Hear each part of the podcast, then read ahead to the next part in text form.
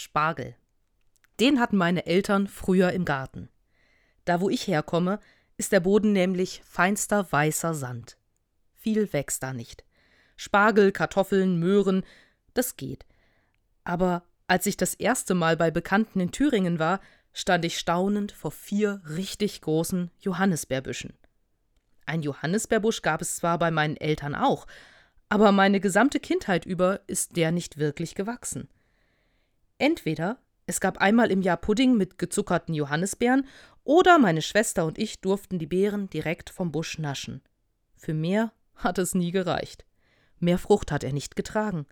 Der Boden, auf dem er stand, war nicht der richtige für ihn. Der Boden bei meinen Bekannten in Thüringen war das genaue Gegenteil von unserem Sand. Der Boden dort war fast schwarz, schwer und voller Steine. Von den geernteten Beeren wurde Marmelade gekocht, Kuchen gebacken und eingefroren, und der Rest wurde eimerweise zum Mosten gebracht. So viel war es. Über die Möhren in dem Garten konnte ich dann allerdings nur schmunzeln. So krumme und mickrige Karotten kannte ich nicht. Nicht jede Pflanze wächst auf jedem Boden gleich gut, und der Ertrag, den eine Pflanze bringen kann, hängt von vielen Dingen ab. Und so wie das mit den Pflanzen im Garten ist, so ist es laut Jesus auch mit dem Glauben. Er erzählt den Menschen eine Geschichte, um ihnen das deutlich zu machen. Er erzählt davon, wie ein Bauer aufs Feld geht, um zu säen. Der Bauer geht über den Acker und mit großen schwungvollen Bewegungen wirft er die Saatkörner aus. Ein Teil von dieser Saat fällt dabei auf den Weg, der am Feldrand entlang geht. Dort wurden die Körner von den vorbeikommenden Menschen zertreten und von den Vögeln aufgepickt. Ein anderer Teil der Saat ist zwischen die Felsen und Steine gefallen. Die Körner keimten zwar, aber dort gab es nicht genug Wasser, so dass die zarten Pflänzchen vertrockneten. Ein weiterer Teil fiel an den Feldrand, dort, wo das Unkraut wucherte. Die Körner fanden einen guten Boden, gingen auf, aber das Unkraut überwucherte und erstickte sie. Der übrige Teil der Saat, der ist aber auf dem Acker zu Boden gefallen. Dort fanden die Körner den richtigen Boden, genügend Nährstoffe und Feuchtigkeit. Dort konnten die Samenkörner wachsen und ein Vielfaches an Frucht bringen. Ich mag dieses Gleichnis, weil es zu erklären versucht, warum nicht alle Menschen glauben, auch wenn sie es vielleicht gerne wollen, sich danach sehnen, aber ein Gleichnis ist eben auch nur ein Bild, ein Vergleich, und Vergleiche hinken nun einmal. Was mir an diesem Gleichnis nicht behagt, ist Folgendes. Die Menschen sind in diesem Gleichnis der Weg, der Feldrand, die Steine oder eben der Acker. Sie sind so, wie sie sind. Und Gottes Wort hat dann bei einigen einfach keine Chance. Jetzt könnte man sagen, nun gut, das bedeutet also, dass Gott das vielleicht gar nicht will, dass alle Menschen glauben. Man könnte sich darin einrichten und sagen, ich bin halt so, wie ich bin, ein felsiger Boden, da wird dieses ganze Glaubenszeug nicht drauf wachsen, so war ich schon immer und so bleibt es auch. Das halte ich für großen Blödsinn.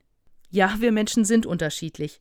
Wir sehen verschieden aus, wir sprechen verschiedene Sprachen, haben unterschiedliche Geschlechter. Und wir werden für unseren Lebensweg unterschiedlich ausgestattet. Der eine kommt aus einer wohlhabenden Familie, ein anderer kennt nur die Armut.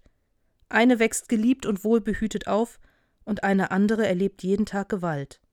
Und das alles ist erst einmal ein ganz großer Zufall. Es ist nicht unsere Entscheidung oder Leistung, in was für eine Familie, in welchem Ort oder Land dieser Welt wir geboren werden.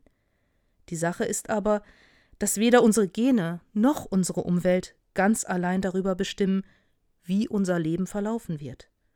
Unsere Gene und die Umwelt, in der wir aufwachsen, bestimmen unglaublich viel, aber eben nicht alles. Wir sind nie wirklich festgelegt.